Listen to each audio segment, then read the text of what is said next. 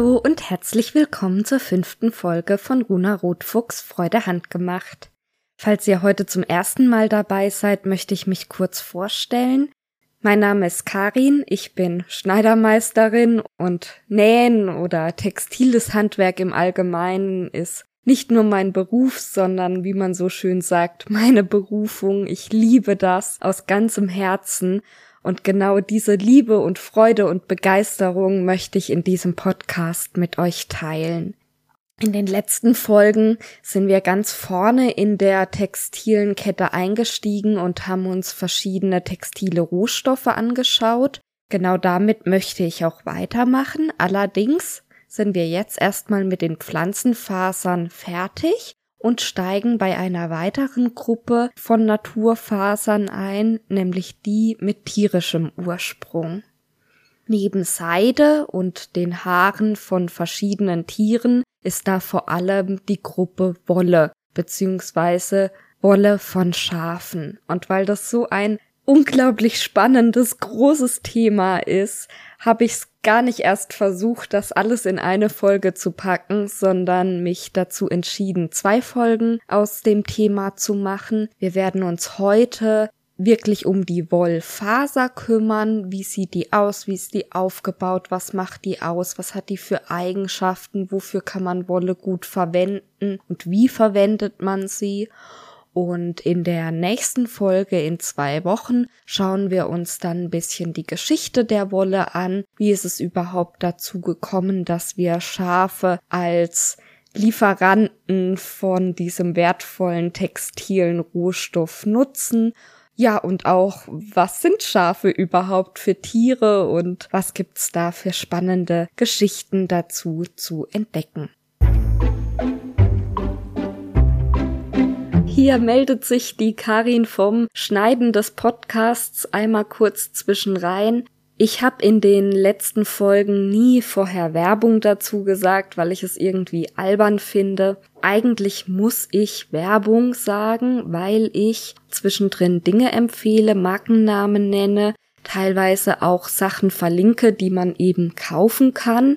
Und das ist, wenn man es ganz genau nimmt, eben Werbung. Ich bemühe mich, das in Zukunft dazu zu sagen. Dieses Mal, ich hatte es mir vorgenommen, habe ich es vergessen, deshalb hier der Nachtrag. Ich finde es deshalb so albern, weil ich nicht dafür bezahlt werde, dass ich diese Werbung mache. Also wenn ich euch irgendwas empfehle, dann tue ich das, weil ich selber Freude dran habe und weil ich es empfehlenswert finde. Ich bekomme weder Geld noch sonst irgendwas dafür. Falls ich irgendwann mal eine Kooperation machen sollte, wo ich entweder Musterproben geschenkt bekomme oder sogar Geld dafür bekommen sollte, was ich nicht vorhabe zu machen, aber falls sowas irgendwann mal sein sollte, dann werde ich das extra dazu sagen. Im Allgemeinen ist es aber eben so, dass wenn ich Dinge empfehle, tue ich das einfach aus Überzeugung und ohne, dass ich irgendeinen Vorteil davon hätte. Es ist wohl auch im Gespräch, die Gesetzeslage da zu verändern. Es ist halt ja mittlerweile auch zu den entsprechenden Stellen durchgedrungen, dass es irgendwie albern ist, da jedes Mal Werbung davor zu sagen. Aber im Moment ist die Gesetzeslage einfach so, dass das offiziell Werbung ist und auch als solche deklariert werden muss. Von daher, in Zukunft wird es einen kleinen Werbehinweis geben und ihr wisst jetzt einfach Bescheid, was es damit auf sich hat und müsst euch nicht wundern oder abgeschreckt fühlen.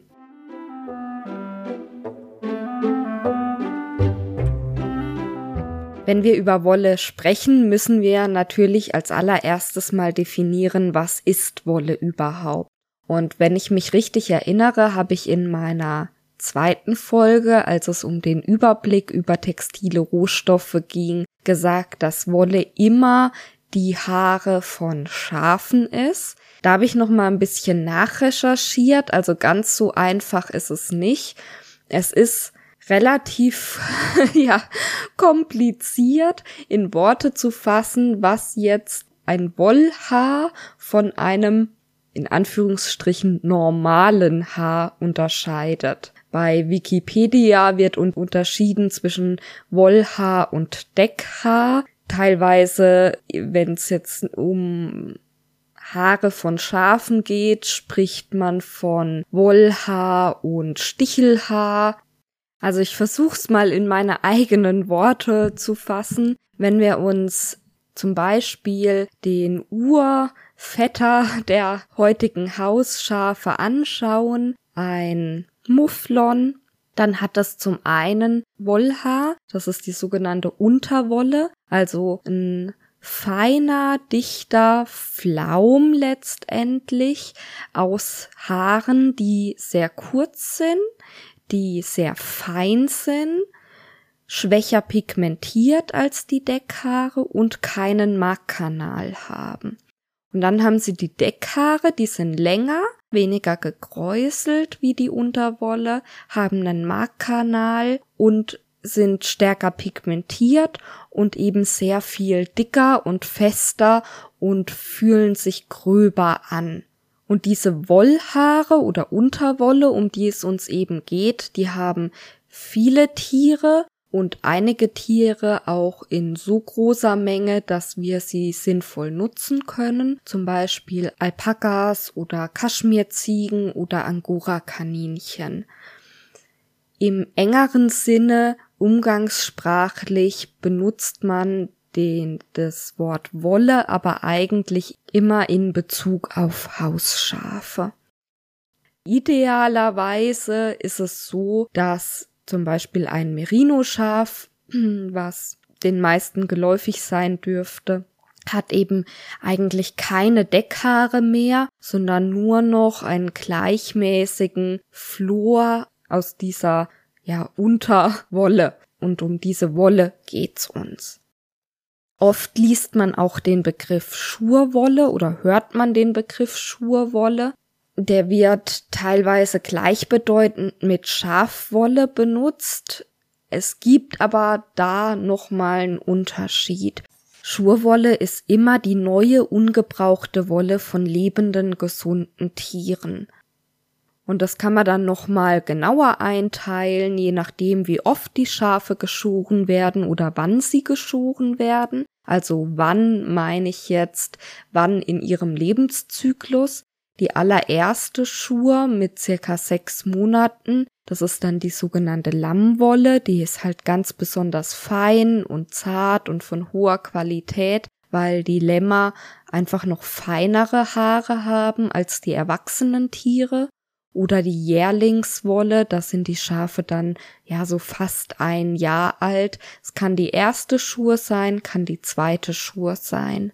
Bei erste, zweite Schur kommen wir auch schon zur nächsten Unterscheidung. Es gibt entweder die Möglichkeit, die Schafe regelmäßig einmal im Jahr zu scheren, dann spricht man von einer Einschurwolle, oder man kann 2-mal im Jahr scheren, dann ist es die Zweischurwolle.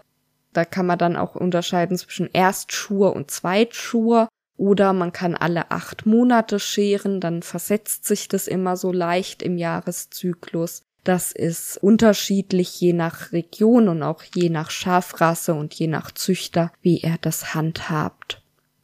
Aber das alles ist eben Schurwolle, die noch nie benutzt wurde, wenn sie auf den Markt kommt, im Gegensatz zur sogenannten Reißwolle. Das ist ja im Grunde recycelte Wolle, könnte man sagen, also Wolle, die schon mal genutzt wurde, die dann wieder aufbereitet wird, die natürlich eine erheblich schlechtere Qualität hat wie frisch geschorene Wolle.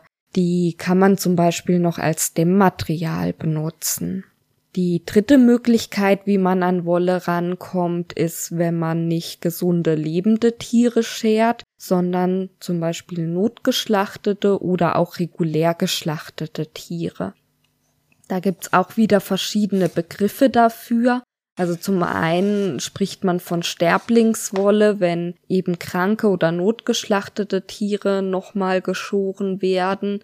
Das ist auch wieder in einer schlechteren Qualität, nicht nur, weil die Tiere vielleicht krank waren und darunter die Wollqualität gelitten hat, sondern auch, weil der Zeitpunkt der Schur dann natürlich vom Zeitpunkt der Notschlachtung abhängt. Und wenn die letzte Schur erst einige Monate zurücklag, dann kann unter Umständen die Länge der Fasern noch nicht optimal sein. Genauso gibt's die Möglichkeit von regulär geschlachteten Tieren die Wolle zu nutzen. Das ist dann die sogenannte Haut- oder Gerberwolle und auch die hat wieder eine schlechtere Qualität als die reguläre Schurwolle. Ja, ich fand es wichtig, das nochmal ein bisschen zu erläutern. Im Allgemeinen der größte Teil dessen, was wir als Endverbraucher als Wolle von Schafen kaufen können, ist in der Regel Schurwolle und deshalb wird es umgangssprachlich eben oft synonym benutzt. Wenn wir uns jetzt so ein einzelnes Wollhaar, also so eine Schurwollfaser anschauen, dann stellen wir als erstes fest, dass sie im Gegensatz zu den letzten Fasern, die wir uns angeguckt haben, nicht aus Zellulose besteht, sondern aus Proteinen, also Eiweißmolekülen. Das ist ganz typisch für Fasern, die tierischen und nicht pflanzlichen Ursprungs sind, also auch Seide oder andere Tierhaare sind immer aus Eiweißmolekülketten aufgebaut. Im Fall der Wolle ist es das Keratin, das kennen viele von euch wahrscheinlich, weil auch unsere Haare aus Keratin aufgebaut sind. Diese Eiweißmolekülketten, also dieses Keratin, bildet Fibrillen aus, die zu Fibrillenbündeln zusammengefasst sind und das Innere einer Spindelzelle bilden. Und durch diesen Aufbau ist die Faser übrigens auch so elastisch. Da kommen wir aber gleich bei den Eigenschaften nochmal genauer dazu. Ja, jetzt haben wir also mehrere solcher Spindelzellen, die aus Fibrillen aufgebaut sind. Und die winden sich in einer sogenannten bilateralen Struktur umeinander. Also wenn man so eine Wollfaser aufschneidet und unterm Mikroskop anguckt, dann sieht man, dass die Faser aus zwei unterschiedlichen Strukturen aufgebaut ist. Und diese zwei Strukturen winden sich so umeinander und sorgen dafür, dass die Wolle sich, also dass das einzelne Haar sich in sich kräuselt. Das Ganze ist dann nochmal ummantelt von einer Schuppenschicht. Und auch diese Schuppenschicht kennen wir von unseren Haaren, dass die zum Beispiel spröde werden kann und dass es da Spliss geben kann. Bei der Wolle führt die Schuppenschicht zu einem Effekt, der auf der einen Seite ganz toll sein kann, auf der anderen Seite auch ganz blöd sein kann. Und zwar können sich die einzelnen Fasern so ineinander verhaken. Und das kann gewollt sein, wenn man zum Beispiel einen Filz herstellt, dann werden die Fasern zu einem so dichten, Geflecht oder die verhaken sich so dicht ineinander, dass es eben eine stabile textile Fläche gibt. Es kann aber auch ungewollt sein, wenn wir zum Beispiel unseren Wollpulli zu heiß waschen und der verfilzt, dann ist es natürlich nicht so schön. Außerdem führt die Schuppenschicht zu einem ganz tollen Effekt. Wolle ist nämlich gleichzeitig hygroskopisch und hydrophob. So, was heißt hygroskopisch? Hygroskopisch bedeutet, dass sie Dampf aufnehmen kann und hydrophob, dass sie Wasser abweist. Sprich, diese Schuppenschicht ist durchlässig für dampfförmige Flüssigkeit und gleichzeitig perlen aber Wassertropfen an ihr ab. Und das macht einen großen Teil des tollen Tragekomforts oder der tollen Eigenschaften von Wolle aus. Also gerade im Sportbereich ist in den letzten Jahren die Merino-Wolle total en vogue, da eben auch T-Shirts und Unterwäsche draus zu machen. Und die nimmt Schweiß total gut auf, weil der durch die Körperwärme etc. eben verdampft und der Dampf wird dann von der Wolle aufgenommen und auch sehr gut gespeichert und nach außen wieder abgegeben. Gleichzeitig, wenn es jetzt aber regnet, von außen das Wasser perlt erstmal ab. Wo wir gerade beim Thema Schweiß sind, eine andere geniale Eigenschaft von Wolle ist, dass sie eigentlich nicht stinkt. Also selbst wenn man stark in Schurwolle schwitzt, wenn man die eine Weile lang an der Luft auslüften lässt, verschwindet dieser Geruch. Rein theoretisch muss Wolle eigentlich nicht gewaschen, sondern nur gelüftet werden. Im Vergleich dazu, wenn ich ein Polyester-T-Shirt anhabe, ja, da fängt man recht schnell an, sehr unangenehm zu riechen, und das hilft dann auch das längste Lüften nicht. Das muss dann gewaschen werden. Jetzt bin ich schon mitten in den Eigenschaften der Wolle. Eigentlich wollte ich euch erst noch was darüber erzählen, wie man verschiedene Wollsorten unterscheiden kann, wie man verschiedene Wollqualitäten einteilen kann und wie wir Wolle überhaupt gewinnen und verarbeiten. Schurwolle ist nicht gleich Schurwolle. Es gibt enorme Unterschiede, je nachdem, welche Schafrasse man hat, je nachdem, wo und wie das Schaf gehalten wird, wie es geschoren wird, wie alt das Schaf ist, etc. Und im Wesentlichen können wir die Wollqualitäten an 3 Parametern unterscheiden. Das ist einmal die Feinheit, also die Dicke, wie dick ist eine einzelne Faser. Dann die Stapellänge, das bedeutet, wie lang sind die einzelnen Fasern. Und die Kräuselung. Also wenn man sich eine einzelne Faser anguckt, ist die Länge relativ lang gestreckt oder beschreibt die viele kleine Bögen. Und interessant ist, dass diese 3 Kriterien, also Feinheit, Stapellänge und Kräuselung, immer oder meistens, sage ich mal, in 99% der Fälle sich gegenseitig bedingen. Also die sogenannte Feinwolle, es ist zum Beispiel Merinowolle oder Lammwolle, die ist ganz besonders dünn. Wir sprechen davon 15 bis 23 Mikrometer, relativ kurz, sprich 50 bis 120 Millimeter lang und entweder überbogig oder hochbogig. Am anderen Ende des Spektrums steht die Grobwolle. Das ist Wolle von relativ ursprünglichen Schafrassen, die ist eher grob, also dicker.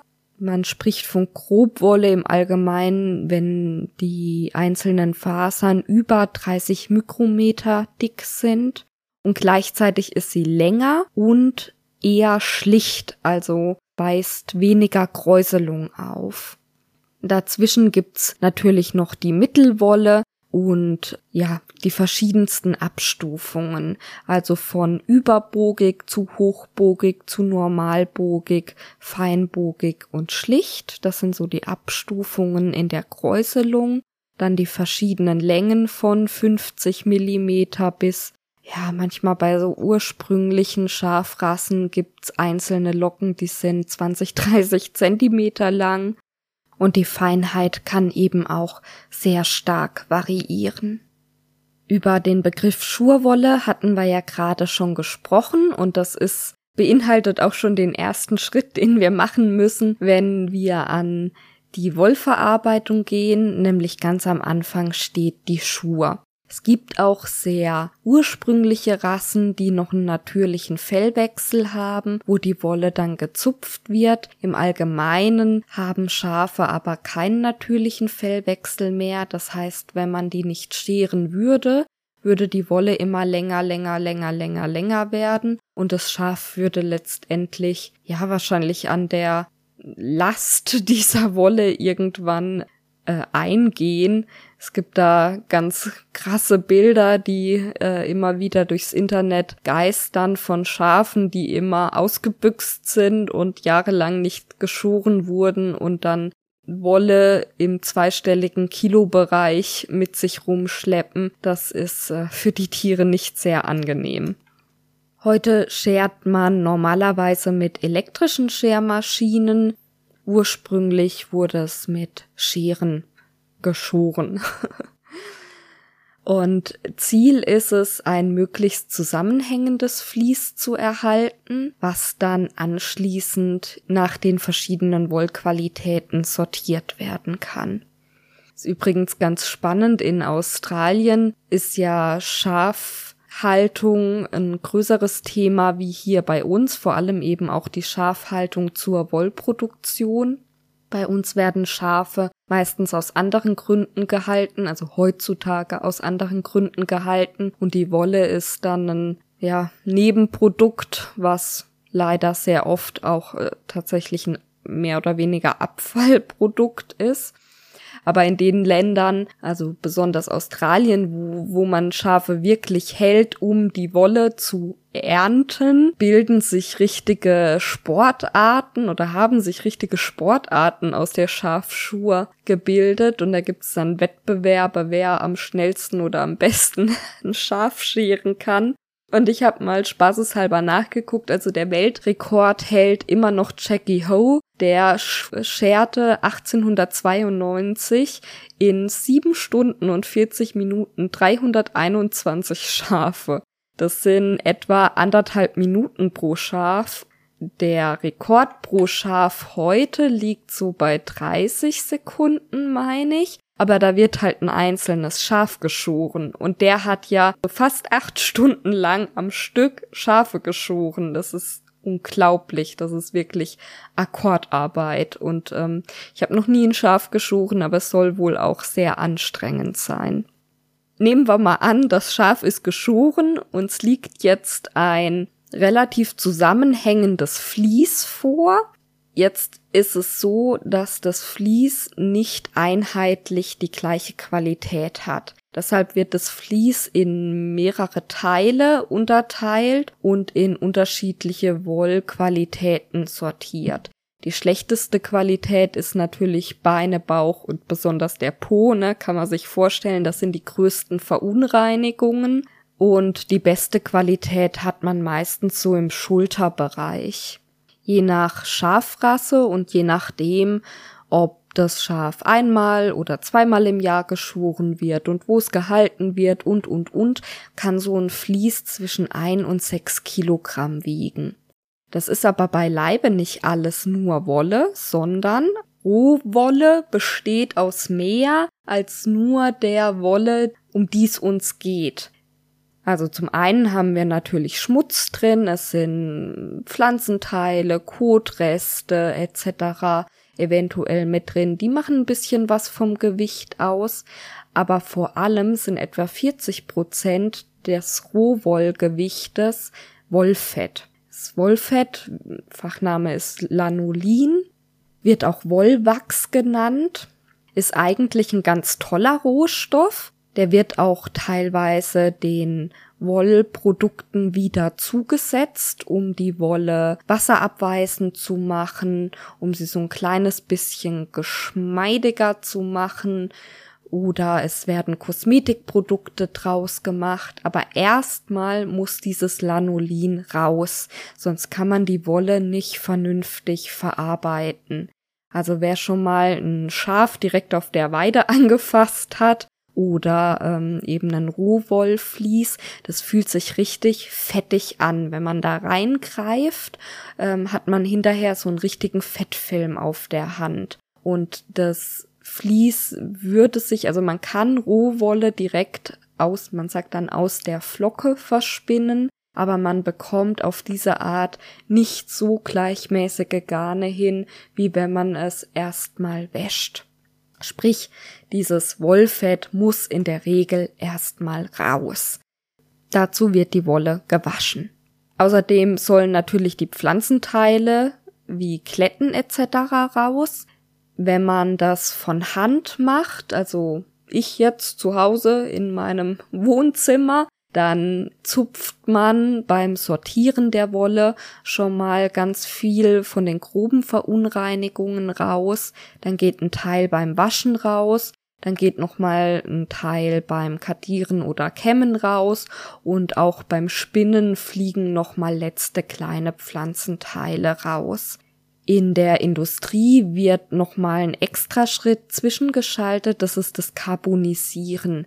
Also die Wolle wird mit Schwefelsäure behandelt, die Wolle selber wird von der Schwefelsäure nicht angegriffen, aber die Pflanzenteile lösen sich darin auf. Und dann haben wir jetzt also diese Wolle, die ist gewaschen, sprich vom Lanolin befreit, die ist schön sortiert, da sind möglichst keine Pflanzenteile mehr drin. Und jetzt gibt's zwei Möglichkeiten, wie wir die weiter verarbeiten. Einmal das Streichgarnverfahren und einmal das Kammgarnverfahren. In der Industrie unterscheidet man auch zwischen Streichgarn- und Kammgarnverfahren. Ich erzähle euch jetzt im Folgenden, wie das traditionell von Hand gemacht wird. Wie gesagt, in der Industrie ist es ähnlich, bloß im viel größeren Maßstab und mit natürlich anderem Werkzeug. Einen ganz schönen Einblick in die industrielle Wollverarbeitung habe ich euch in den Shownotes verlinkt, und zwar gibt's einen sehr alten Beitrag von der Sendung mit der Maus, wo die Wollverarbeitung gezeigt wird. Und der, finde ich, ist ganz sehenswert. Da kriegt man mal so einen Eindruck davon, wie diese Maschinen aussehen. Ganz kurz vorab zum Streichgarn und Kammgarn. Ihr dürft euch das nicht so vorstellen, dass das zwei völlig voneinander getrennte Verarbeitungsweisen sind.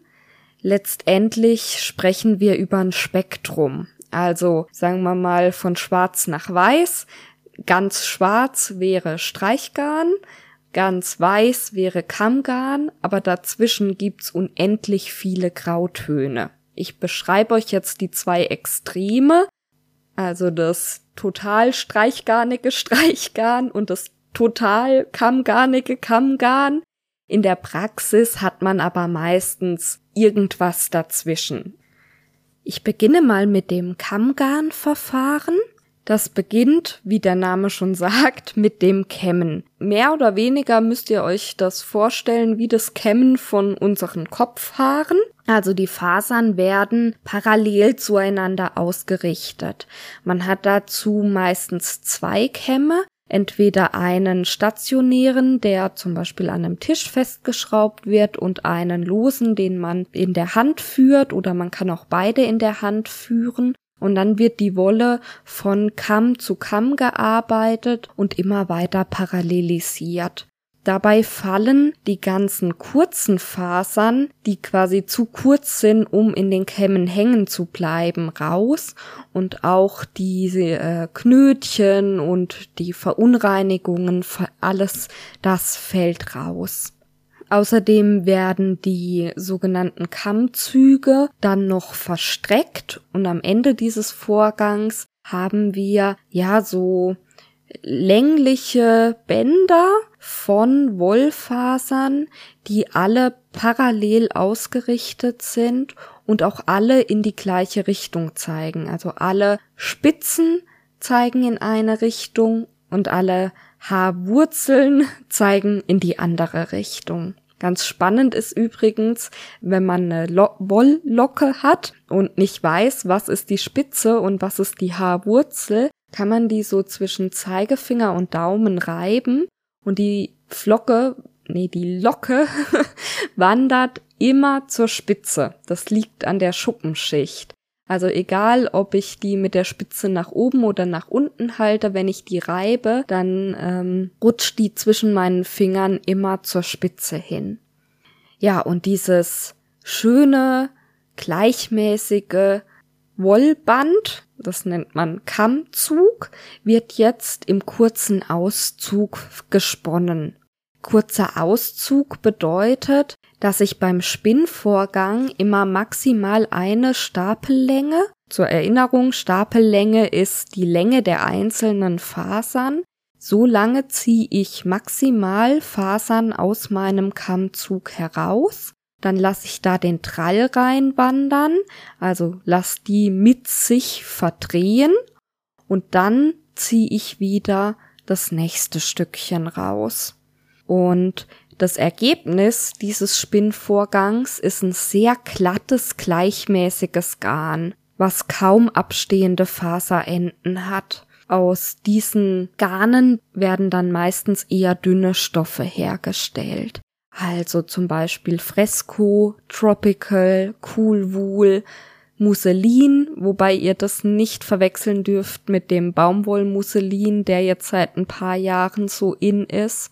Oder auch Chamelaine, Trikotin, das sind alles ganz glatte Wollstoffe, die wenig Luft einschließen, die auch, wie der Name Coolwool schon sagt, gar nicht so wärmend sind. Also man verbindet mit Wolle auf den, wenn man das zuerst hört, meistens eher warme Winterpullover, aber zum Beispiel ein hochwertiger Herrenanzug ist meistens auch aus Schurwolle und der ist nicht unbedingt wärmend. Das sind eben diese Kammgarne, die muss man auch auf dem Schirm haben, wenn man über Schurwolle spricht. Und da gibt's nochmal ein ganz besonderes Qualitätsmerkmal, das sind die sogenannten Super 100s. Das steht auch oft auf der, wenn man so einen ganz hochwertigen Anzugsstoff hat aus Kammgarn, dann steht es oft auf der Webekante eingewebt, Super 100 oder Super 120 bis zu Super 200. Und das heißt letztendlich, dass im Fall von Super 100 100 Meter Garn 1 Gramm wiegen. Und eben im Fall von Super 200 sind 1 Gramm Garn 200 Meter lang. Sprich, es ist eigentlich eine Bezeichnung dafür, dass die Garne ganz besonders dünn sind. Und diese dünnen, gleichmäßigen Garne erhalte ich eben nur in diesem Kammgarnspinnverfahren. Auf der anderen Seite des Extrems haben wir das Streichgarn. Da wird die Wolle nicht gekämmt, sondern kardiert. Man liest immer wieder mal, dass früher mit zum Beispiel Disteln kardiert wurde. Ich bin mir da nicht so sicher. Also ich habe jetzt an anderen Stellen auch immer wieder gelesen, dass nicht mit Disteln kardiert wurde, sondern Disteln zwar auch zur Wollaufbereitung genutzt wurden, aber nicht um die ungesponnene Wolle aufzubereiten, sondern um die bereits gewebten Wollstoffe im Nachhinein aufzurauen. Disteln sind trotzdem ein ganz gutes Bild, um sich eine Handkarte vorzustellen. Also wir haben keinen Kamm mit langen Zinken, sondern wir haben eine Fläche, auf der kurze gebogene, Stacheln könnte man sagen, sind. Viele Leute, wenn sie Karten, also Handkarten sehen, assoziieren die mit so Hundefellbürsten. Und neben der Möglichkeit, dass dieser Kartenbelag eben auf Handkarten drauf ist, gibt's auch die Möglichkeit, dass die auf Walzen aufgebracht sind. In jedem Fall braucht man immer 2 Karten, egal ob jetzt Handkarten oder 2 Kartenwalzen, die sich gegeneinander bewegen. Und da wird dann das Vlies dazwischen gegeben. Und durch diese gegenläufige Bewegung werden die Fasern aufgelockert und zu einem gleichmäßigen Vlies verarbeitet. Allerdings liegen in diesem Vlies die Fasern ungeordnet. Also im Kammzug liegen die ja alle parallel und im Vlies liegen sie zwar locker und gleichmäßig, aber zeigen alle in ganz unterschiedliche Richtungen. Außerdem werden bei dem Vorgang keine Fasern aussortiert. Beim Kammzug fallen die kurzen Fasern und die Faserknötchen während dem Kämmen raus. Beim Kardieren bleibt das alles drin. Das Ergebnis des Kardierens kann entweder ein Vlies sein, das wird unter Handspinnern meistens aus dem englischen Sprachraum übernommen Bed genannt, oder man kann, wenn man mit Handkarten kardiert, so, man sagt Rolex drehen. Also man dreht die kardierten Fasern zu so, Faserwürstchen auf. Eine weitere Möglichkeit ist, dass man die kardierten Fasern auch wieder verstreckt und dann sogenannte Kartenbänder erhält. Ganz egal, wie die kardierten Fasern jetzt vorliegen, jetzt geht's ans Verspinnen. Und im klassischen Streichgarn Spinnverfahren bedeutet das, dass sie im langen Auszug versponnen werden. Jetzt, was heißt langer Auszug? Im Grunde genau das. Ich ziehe nicht wie beim kurzen Auszug immer nur eine Stapellänge Fasern aus, lass die sich miteinander verdrehen, mach eine Drallsperre und gehe dann an das nächste Stückchen, sondern ich lasse Drall, also Drehung, in meinen Faservorrat reinwandern und lasse die Fasern sich so ein bisschen selbst ausziehen. Also ich kann, solange mein Arm reicht, kann ich an meinem Faservorrat ziehen und es entsteht so sehr viel schneller ein Garn, als wenn ich das immer so stückchenweise im kurzen Auszug mache. Allerdings ist dieses Garn sehr viel ungleichmäßiger, als wenn ich es im kurzen Auszug spinnen würde. Es hört sich jetzt erstmal nach einem Nachteil an, das kann aber durchaus gewollt sein.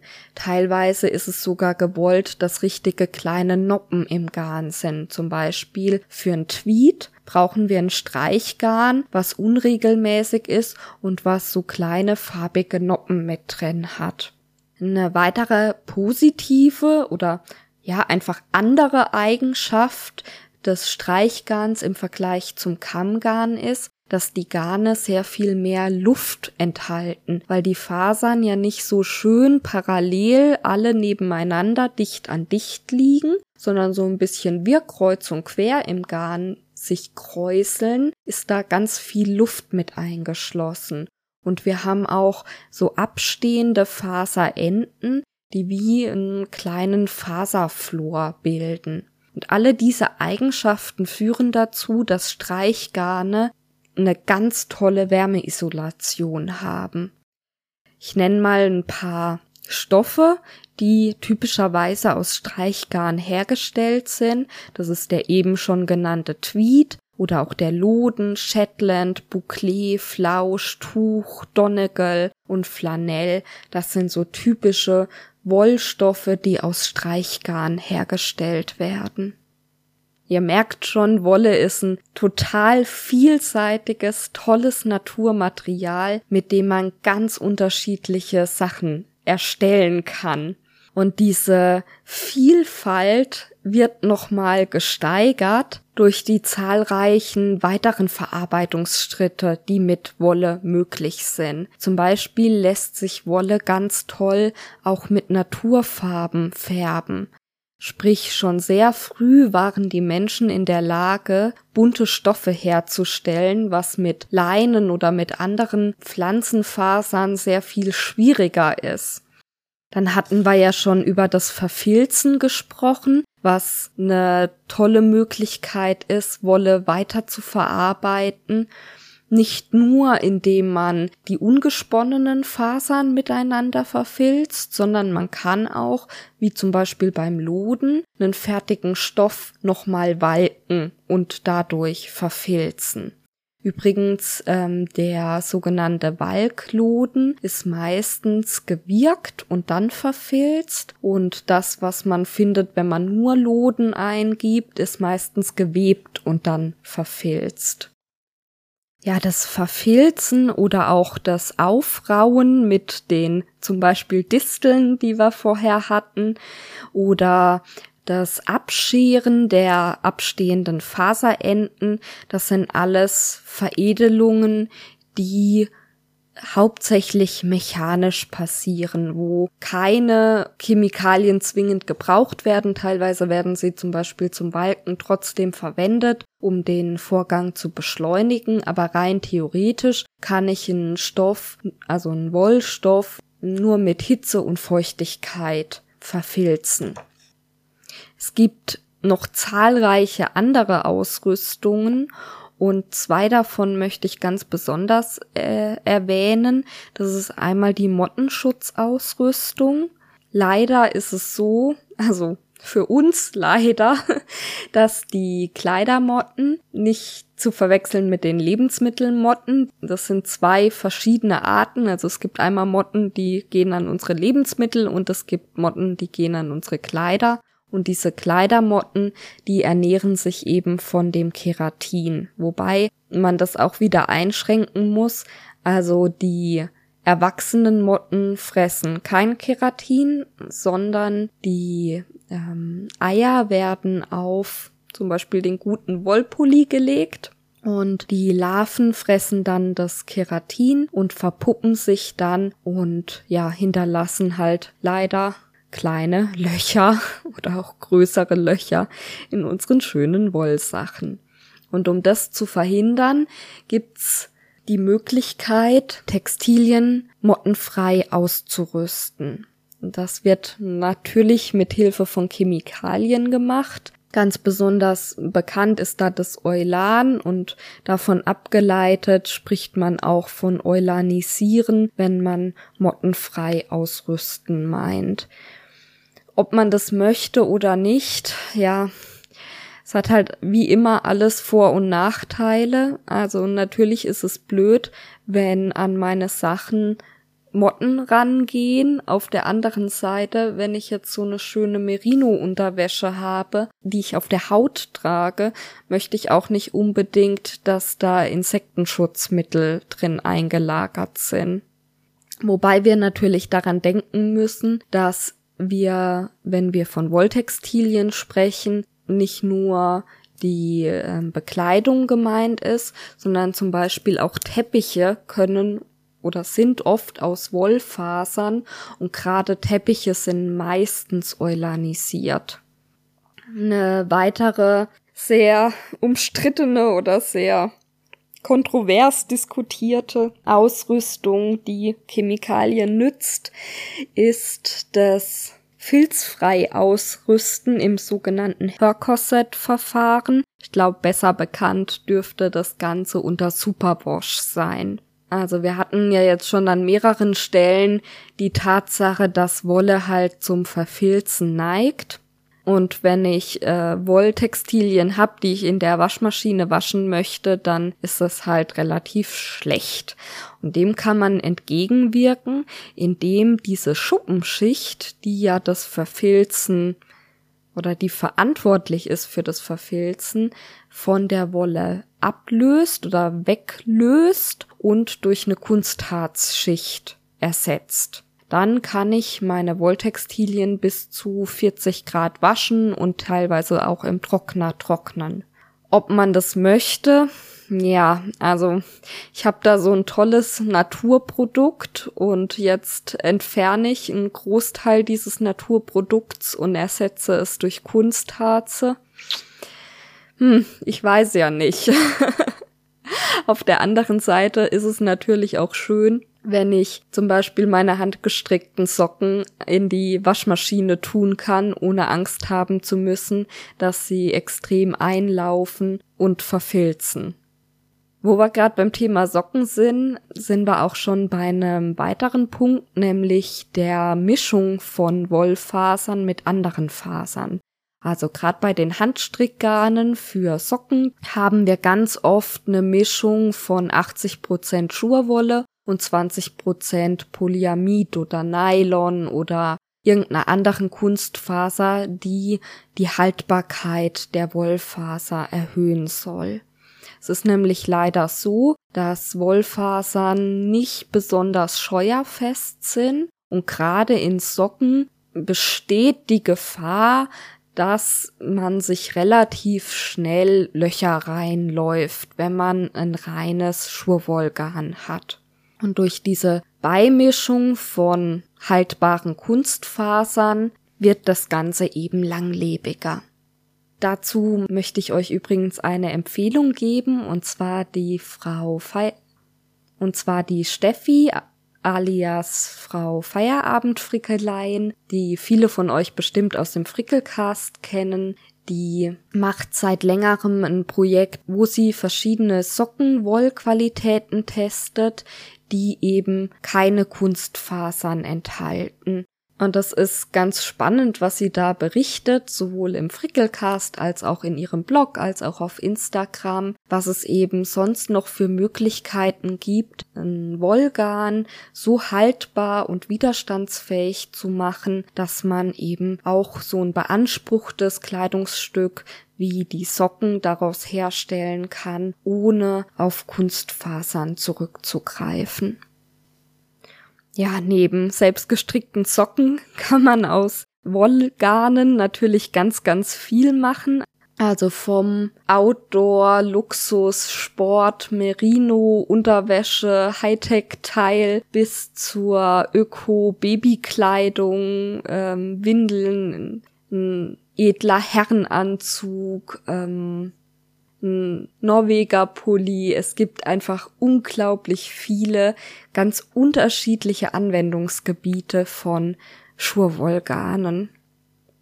Die Mischung mit Polyester in Socken hatte ich ja schon angesprochen. Natürlich lässt sich Wolle auch für andere Zwecke mit anderen Fasern mischen. Dabei wird sie tatsächlich besonders häufig mit Kunstfasern gemischt, um eben diese Haltbarkeit zu erhöhen oder um es günstiger zu machen oder auch um dünnere, leichtere Stoffe herstellen zu können. Daneben wird sie außerdem ganz häufig mit anderen Tierhaaren gemischt, also zum Beispiel Kaschmir und Schurwolle oder Alpaka und Schurwolle sind Mischungen, die man sehr häufig findet.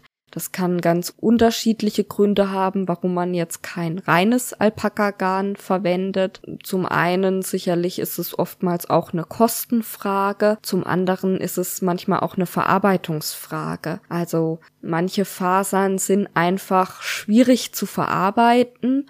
Und wenn ich bereits die Fasern, zum Beispiel von Angorakaninchen, mit Wolle von Schafen mische, dann kann ich es einfach besser weiterverarbeiten.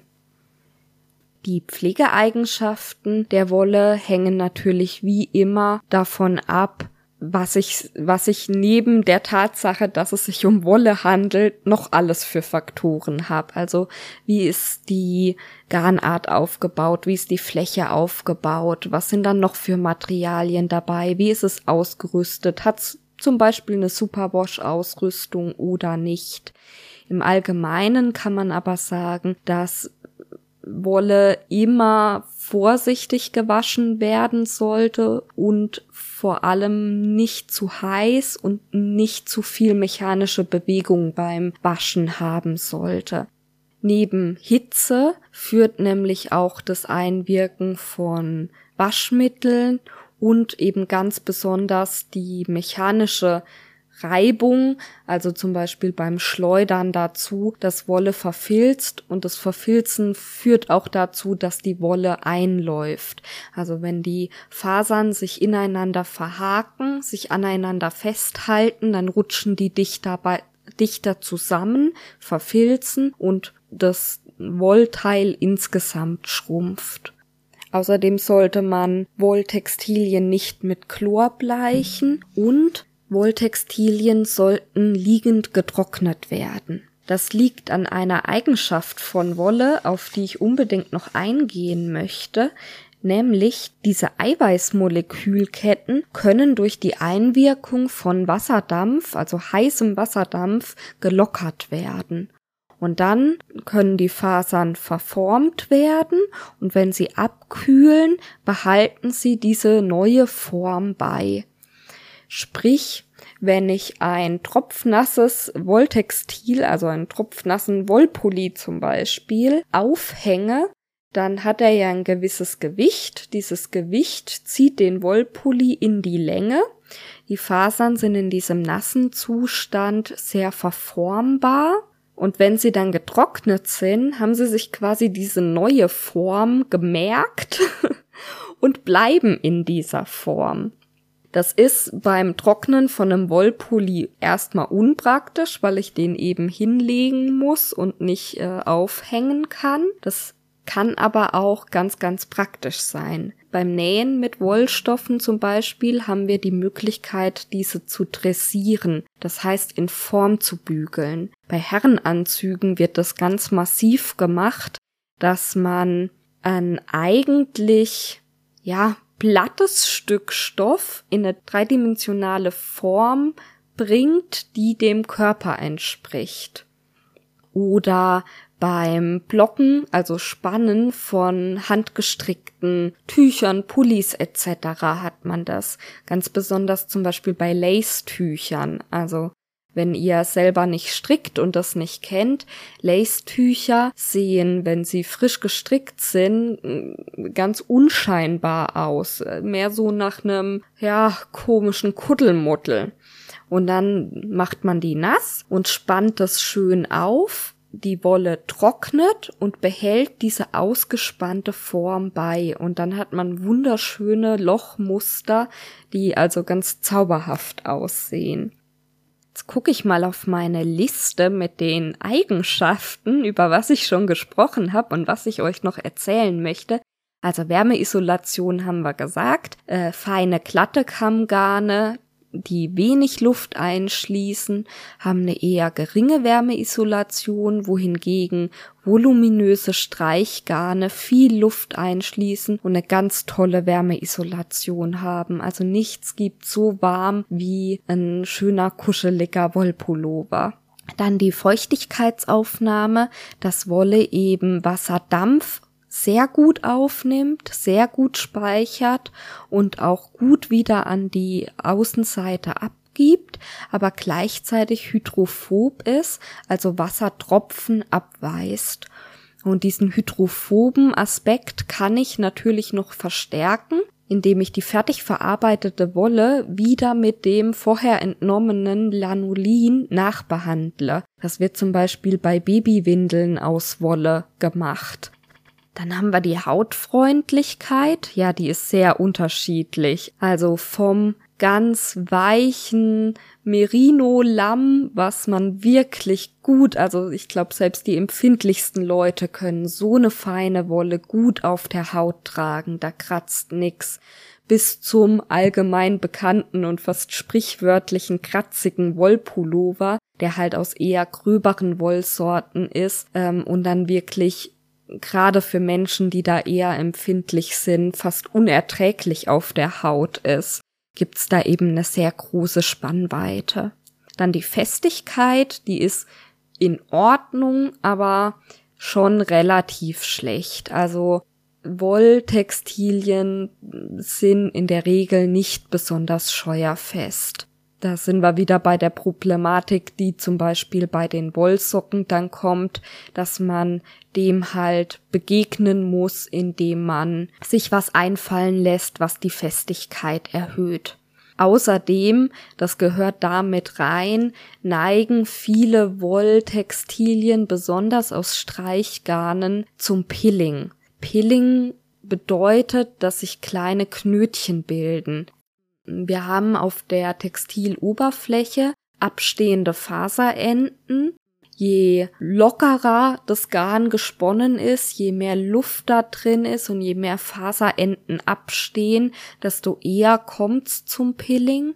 Wenn nämlich über dieses Textil gerieben wird, weil zum Beispiel mein Ärmel vom Pullover am Körper meines Pullovers reibt oder weil ich einen Rucksack anhab oder weil ich über meinen Wollpulli eine Jacke anhab, die reibt. Also ne, Reibung passiert im Gebrauch von Wolltextilien immer. Mehr oder weniger, aber letztendlich immer. Und durch diese Reibung verfilzen diese abstehenden Faserenden miteinander und bilden so kleine Faserknötchen. Und das sieht dann unter Umständen sehr unschön aus. Man kann die einfach loswerden, indem man sie abrasiert. Es gibt spezielle Wollrasierer, es gibt so Wollkämme. Da habe ich selber, finde ich, die Wollkämme nicht so gut. Mit denen soll man eigentlich diese Faserknötchen abzupfen. Aber ich finde, es funktioniert so semi-optimal. Also ich liebe meinen Wollrasierer. Es gibt auch die Möglichkeit, dass man einen ganz normalen Einwegrasierer nimmt und die wirklich abschneidet. wie auch immer, man kann die einfach abschneiden und dann hat man wieder eine schöne Fläche. Trotzdem nervt es natürlich.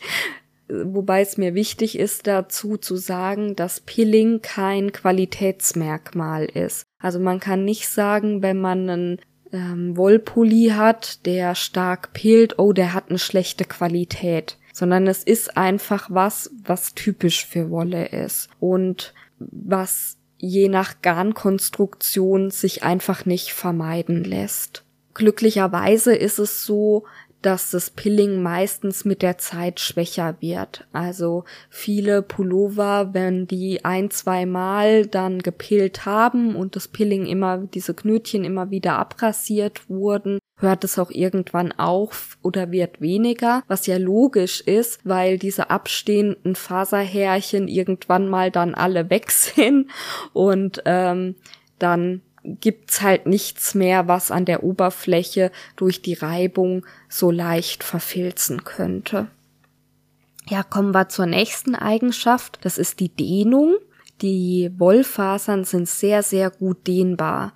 Ganz am Anfang hatten wir ja darüber gesprochen, dass diese Eiweißmolekülketten, die Keratinketten, die in Fibrillenbündeln zusammengefasst sind, dass diese Struktur dazu führt, dass Wollfasern sehr dehnbar sind.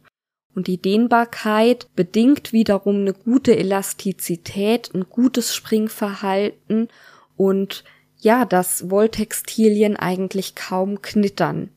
Meistens reicht's sogar, wenn man jetzt einen verknitterten Wollanzug hat, wenn man den aufhängt, vielleicht sogar, wenn es ein bisschen feucht ist, mal auf den Balkon hängt, also nicht in den Regen hängt, aber wenn es zum Beispiel Nebel hat oder wenn es regnet und ich häng's unter ein Dach draußen an die Luft, dann bekommt der Feuchtigkeit ab und die Fasern entspannen sich wieder und die Knitter verschwinden wie von alleine. Oder man kann auch mit dem Bügeleisen Wolltextilien auffrischen, indem man das Bügeleisen nicht aufsetzt, sondern einfach nur über das Textil hält und so ein bisschen Dampf drüber pustet.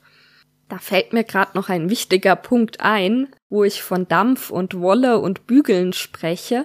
Bei Pflanzenfasern, also zum Beispiel bei Baumwolle, predige ich ja immer, dass man bitte, bitte, bitte den Stoff waschen soll, bevor man ihn verarbeitet, wenn man das fertig genähte Teil später auch waschen möchte. Weil zum Beispiel Baumwolle bis zu 10% einlaufen kann.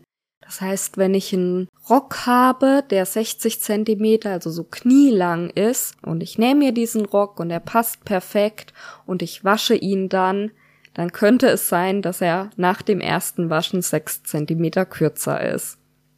Bei der Wolle haben wir was Ähnliches, und zwar kann sich Wolle durch Waschen sehr stark verändern. Dabei ist es ganz spannend, dass es nicht unbedingt immer schrumpfen muss. Bei handgestrickten Wollprodukten ist es zum Beispiel oft so, dass die größer werden, wenn man sie wäscht. Es kann aber eben auch sein, dass ein Wollstoff in der Waschmaschine ein kleines bisschen anfilzt und dadurch kleiner wird.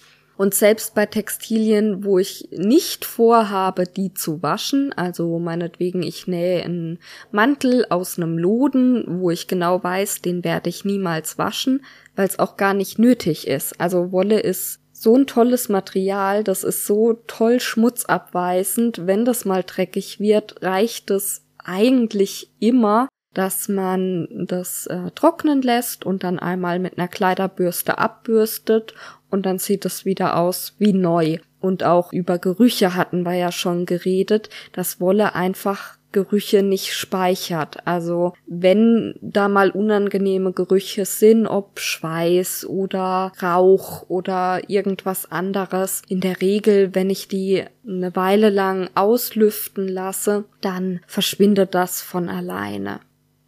Also in dem Beispiel Lodenstoff, den ich, wo ich genau weiß, den werde ich niemals waschen, sollte ich den nicht direkt vernähen, sondern einmal vorbehandeln. Wir sagen in der Maßschneiderei dekadieren. Und das sieht bei Wollstoffen so aus, dass man die mit viel heißem Dampf einmal abbügelt. Teilweise wird das sogar in der Fabrik schon gemacht, wo der Wollstoff gewebt und ausgerüstet wird. Und solche Wollstoffe haben dann meistens das Label nadelfertig. Also die muss man dann nicht mehr selber dekadieren, die kann man direkt unter die Nadel der Nähmaschine geben. Aber im Normalfall sollte man einen Wollstoff, wenn man ihn später waschen möchte, vorwaschen und wenn man ihn nicht waschen möchte, einmal heiß mit Dampf abbügeln, damit es später keine bösen Überraschungen gibt. Jetzt bin ich fast am Ende mit meinen Wolleigenschaften und dem, was ich zu der Faserwolle erzählen wollte.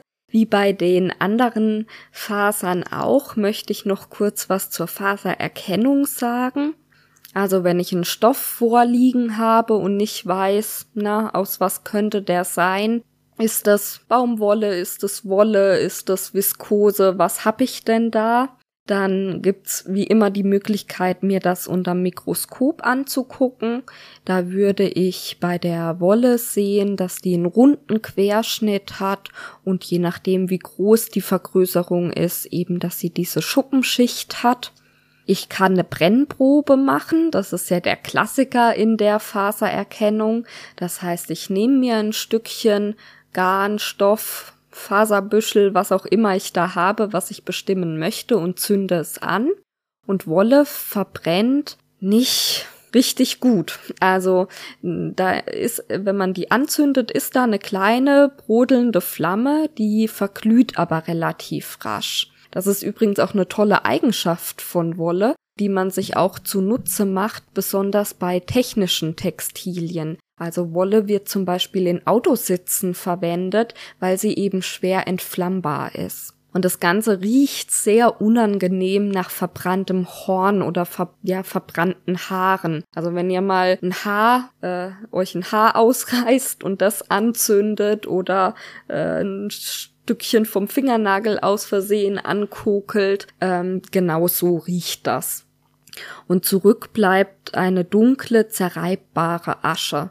Daran erkennt man auch gut, ob zum Beispiel Polyester mit eingemischt ist.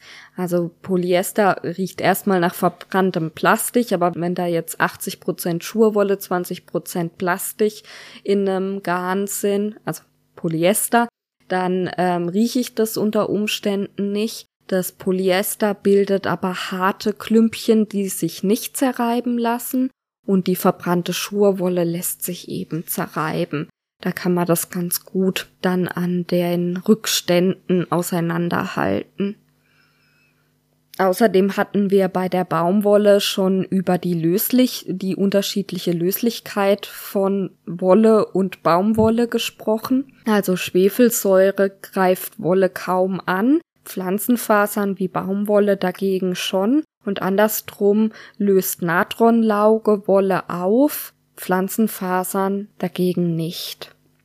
Zu der Unterscheidung von Wolle gegenüber anderen Tierhaaren kann ich euch leider nichts sagen. Also da wird's dann schwierig, wenn ich jetzt einen Kaschmir-Pullover kaufe und möchte selber zu Hause nachprüfen, ob das wirklich Kaschmir ist oder ob da Wolle von Schafen mit dabei ist oder vielleicht, ob der nur aus Schafwolle besteht. Das wird schwierig. Also ich kann natürlich nach Feinheit und Farbe und Griff etc. gehen, aber das besonders bei Mischungen auseinanderzuhalten, ist sehr schwierig. Ja, jetzt habe ich jede Menge über Wolle, Schurwolle, Schafwolle erzählt. Ich hoffe, euch brummt der Schädel nicht allzu sehr vor lauter Informationen. Und ihr habt Lust, nächste Woche nochmal auf dieses Thema einzugehen. Dann wird's, wie gesagt, um die Geschichte der Wolle gehen, aber auch um Schafe allgemein, um Schafhaltung, um Probleme auch der Schafhaltung, wie zum Beispiel das Mulesing. Da gibt's noch so viel zu erzählen. Für heute soll's das aber gewesen sein.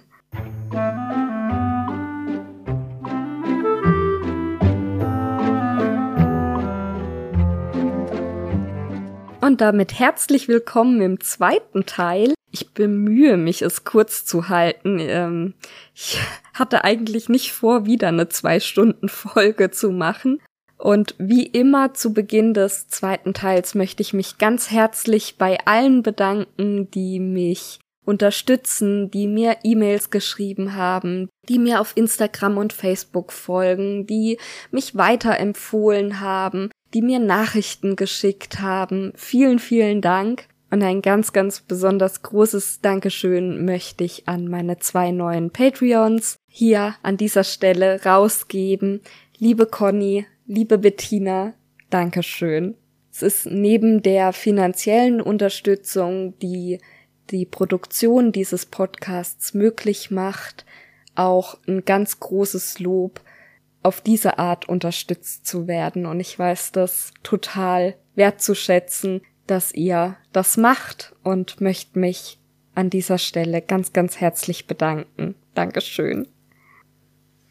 Außerdem möchte ich mich bei Steffi und Jane von Feierabendfrickelein und Jetzt kocht sie auch noch bedanken. Die beiden machen den Frickelcast, einen Podcast, den ich wirklich sehr empfehlen kann für alle, die sich für Stricken, für Nähen, für Handarbeiten im Allgemeinen interessieren.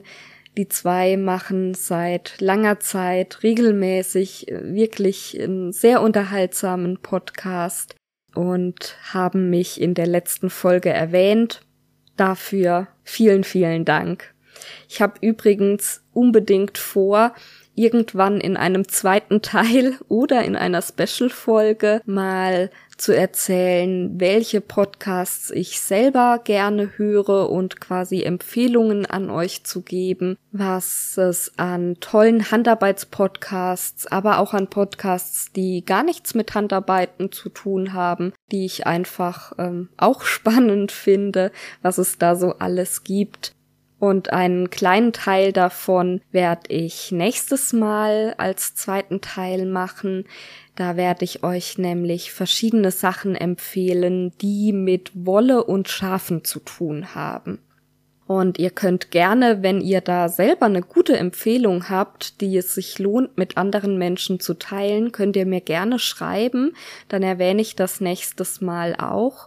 Also alles, was an Büchern, an Filmen, an Podcasts, an Hörbüchern, Bildern, was gibt's noch, Computerspielen, Freizeitangeboten, Urlaub, Wollfeste, was auch immer. Alles, was im weitesten Sinne mit Wolle und Schafen zu tun hat, gerne Empfehlungen an mich, und dann werde ich da ein bisschen was zusammenstellen und darüber reden wir beim nächsten Mal.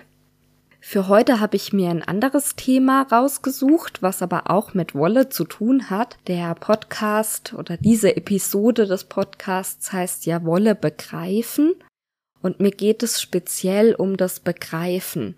Ich finde es ganz spannend, dass Verstehen und Begreifen im eigentlichen Sinne des Wortes nochmal 2 Paar Schuhe sind.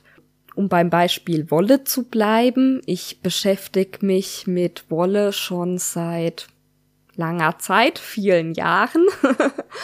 Und viele Dinge, die mit ganz grundsätzlicher Wolleigenschaften, Wollverarbeitung zu tun hat, also wenn es um Rohwolle geht, um Schafschur, um Spinnen, dieser Themenkomplex, da hatte ich bereits viel theoretisches Wissen. Und eigentlich habe ich gedacht, ja, ich habe das verstanden oder ich habe das auch verstanden, ne? Ich habe das in meiner Ausbildung mehrfach gehört, da haben wir, weiß ich nicht, ein Jahr lang gefühlt nur über Wolle gesprochen. Und im Meisterkurs wieder, und auch privat habe ich mich dafür interessiert, und habe ich von den Erfahrungen anderer Menschen profitiert und habe mir da viel angeguckt und auch verstanden und auch gewusst. Aber so seit einem Jahr beschäftige ich mich jetzt selber aktiv mit Wolle und Rohwolle und Spinnen und verschiedenen Fasern, und das ist einfach nochmal eine andere Ebene. Ich kann das gar nicht so genau beschreiben, aber etwas selber gemacht zu haben, ist ein anderes Level von Verständnis, als nur darüber gelesen zu haben. Und das macht mir unglaublich Freude, Dinge zu entdecken. Also ich bin ein sehr neugieriger Mensch, der sich für viele Dinge total begeistern kann. Und ich habe auch großen Spaß daran, über Dinge zu lesen. Man kann einfach nicht alles selber ausprobieren. Aber die größte Freude habe ich wirklich daran, wenn ich Dinge selber ausprobieren kann. Und in diesem Zuge möchte ich euch von meinem Faserlexikon erzählen. Also weil ich einfach so großen Spaß daran habe, mich mit Wolle zu beschäftigen und auch mit den unterschiedlichen Eigenschaften und mit den unterschiedlichen Schafrassen und den Möglichkeiten, dieses Naturprodukt Schafwolle aufzuarbeiten, damit umzugehen, habe ich angefangen, ein Faserlexikon zu machen. Inspiriert dazu wurde ich übrigens von der wundervollen Shanti Manu. Ich verlinke die euch auch in den Shownotes, wenn ihr die nicht sowieso schon kennt. Also Shanti Manu hat einen YouTube-Kanal und macht seit, ich glaube seit 10 Jahren, Videos übers Spinnen und über Wollverarbeitung. Es geht auch um Stricken, es geht um Weben, es geht um Nähen, es geht um alles, was mit Wolle zu tun hat. Und sie hat ein tolles Mitgliederprogramm, auch über Patreon, und gibt Kurse und ist ganz aktiv. Und wenn man auf der Suche nach Informationen zu Wollverarbeitung ist, dann kommt man eigentlich nicht um sie herum. Jetzt bin ich vor lauter Schwärmen aus dem Konzept, wo war ich denn? Ach ja, genau, und die macht eben auch ein Faserlexikon, wo sie verschiedene Schafrassen vorstellt und die Besonderheiten der Wolle der jeweiligen Schafrasse. Und das fand ich so spannend, und bei meinen ersten Spinnversuchen habe ich auch selber schon gemerkt, dass es wirklich eklatante Unterschiede gibt zwischen zum Beispiel,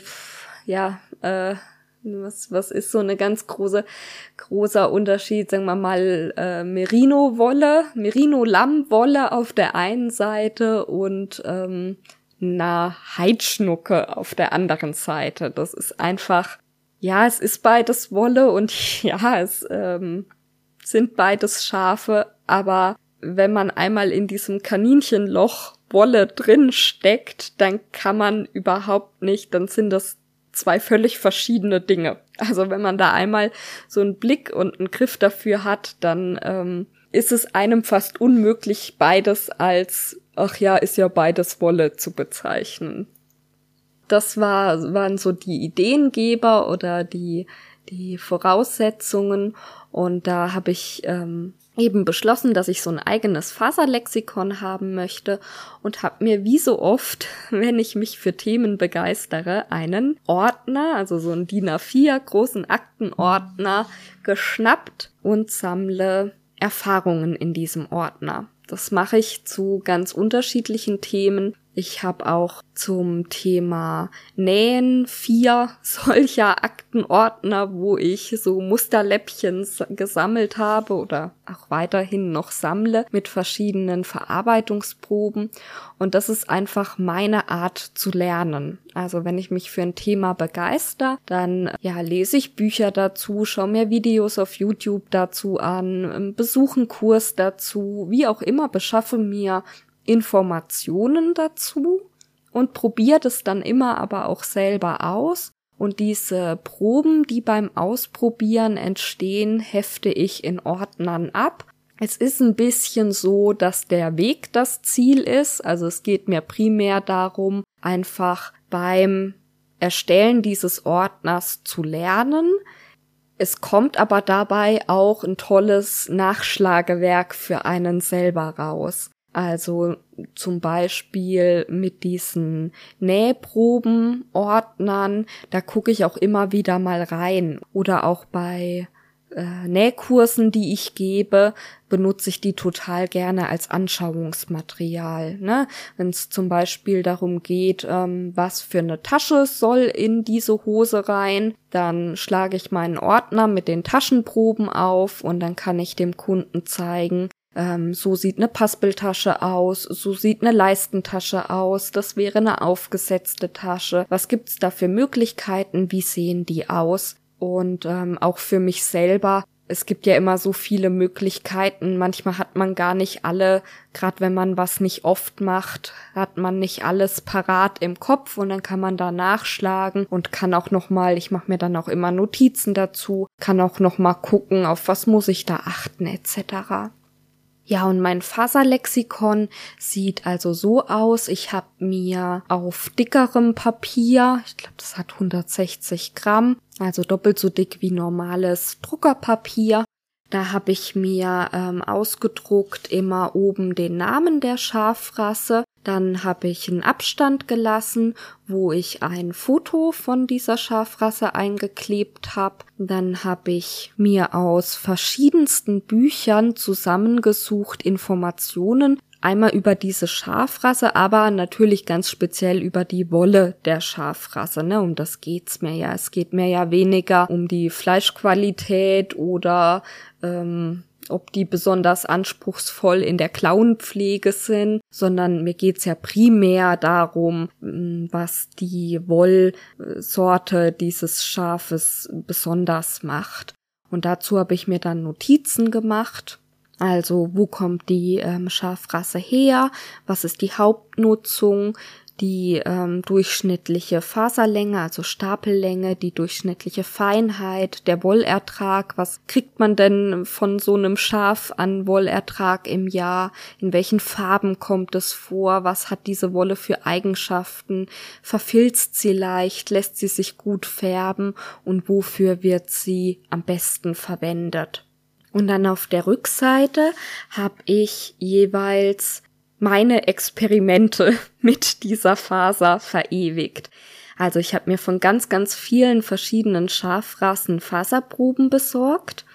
Übrigens eine tolle Möglichkeit bietet da Martina von Martinas Love for Wool. Die hat nämlich solche Schnupperpakete, wo man verschiedene Schafwollen, aber auch andere Fasern, wie zum Beispiel Pflanzenfasern oder Seide oder Alpaka etc.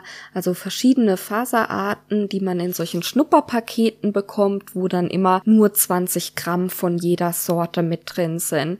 Das ist natürlich für mein Projekt optimal, weil ich kann mir ja nicht, oder ich könnte, aber da hätte ich ein Platz- und ein Geldproblem, wenn ich mir jetzt von all den vielen Fasersorten, die es so gibt, jeweils ein Kilogramm Fasern kaufen müsste oder auch nur 100 Gramm, dann hätte ich natürlich den totalen Überschuss. Und 20 Gramm reichen völlig. Also ich gehe so vor, ich nehme mir so ein 20 Gramm Bündelchen von zum Beispiel, ja, nehmen wir den Klassiker Merino-Wolle und dann zupfe ich mir da so eine Stapellänge Fasern raus, tu die in ein Zipbeutelchen und klebe das auf die Rückseite von meinem Infoblatt über Merino-Schafe.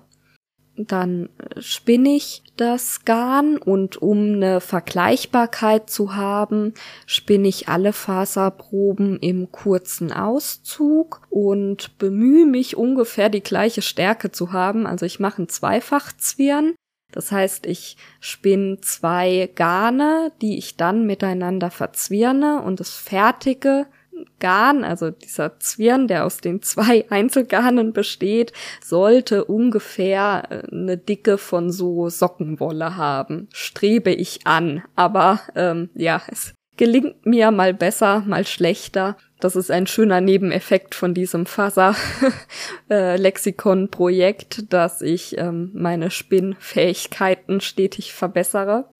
Ich will jetzt auf das Spinnen gar nicht allzu genau eingehen. Es wird ja auch, wenn wir dann mit den Fasern fertig sind, in den Podcast-Episoden, dann folgt das Spinnen als nächstes großes Thema. Und dieses gesponnene Garn wickel ich dann auf so ein kleines Kärtchen, was ich oben an mein Infoblatt dran tacke und wo ich drauf schreibe, eben was es für eine Faser ist, wo ich die her habe, wie die aufbereitet wurde, also ob es eine handkardiertes Vlies zum Beispiel war oder ob es ein industrieller Kammzug war etc., welche Dicke das gesponnene Garn hat, wann ich es gesponnen habe und so weiter. Und dann mache ich noch eine Maschenprobe, das heißt, ich stricke ein Läppchen, so ungefähr 10 x 10 cm, und ich mache eine Webprobe, dazu nutze ich den Zoom Loom. Das ist so ein ganz kleiner Webrahmen, mit dem man auf sehr einfache Art und Weise Stoffstückchen herstellen kann, die auch so 10 auf 10 cm sind. Und die klebe ich dann auch auf diese Rückseite. Damit das etwas geschützt ist, steckt dann dieses Blatt in einer Klarsichthülle. Ja, und auf die Art habe ich muss mal gerade nachzählen, ich meine um die 30 Schafrassen. Ja, ich habe gerade nachgezählt, das sind 35 Schafrassen. Und außerdem noch unzählige andere Fasern, Alpaka oder Angora oder Leinen, Hanf, das alles habe ich schon mal diese Infoblätter vorbereitet. Das allein war, könnt ihr euch vorstellen, ne? Da gehört ja auch dazu, Bücher dazu zu lesen und sich diese Infos zusammenzutragen. Also daran war ich viele, viele Stunden beschäftigt. Ja, und jetzt spinne ich so nach und nach diese Faserproben und mache mir Notizen dazu und webe die Musterpröbchen und mache Maschenproben und bekomme dadurch zum einen ganz viel praktische Fähigkeiten, einfach durch Übung, aber auch nochmal ein ganz neues Gespür für verschiedene Fasern. Wie gesagt, das ist meine Art, wie ich lerne. Jeder hat ja so seine eigene Art, wie er Informationen gut aufnehmen kann.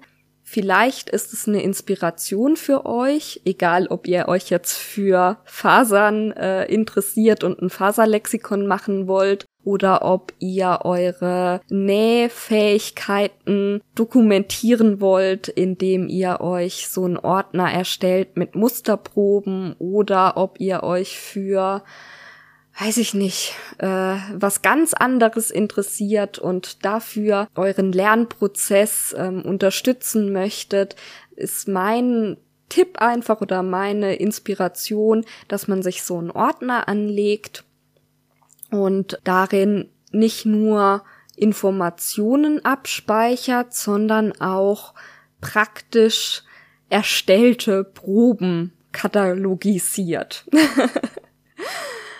Und ganz besonders schön ist es natürlich, wenn diese Ordner auch ansprechend aussehen. Also es gibt ja die tollsten Sachen mit Handlettering und dieses, wie heißt das denn? Bullet Journaling, ne? So in der Art kann man natürlich auch solche Lernprojekte gestalten. Ist natürlich sehr aufwendig, aber auch sehr, sehr schön. Oder schon allein die Gestaltung des Ordners von außen, finde ich, macht was aus. Zum einen kann man sich natürlich einfach schöne Ordner kaufen. Das habe ich auch für meine Unterrichtsmaterialien zum Beispiel.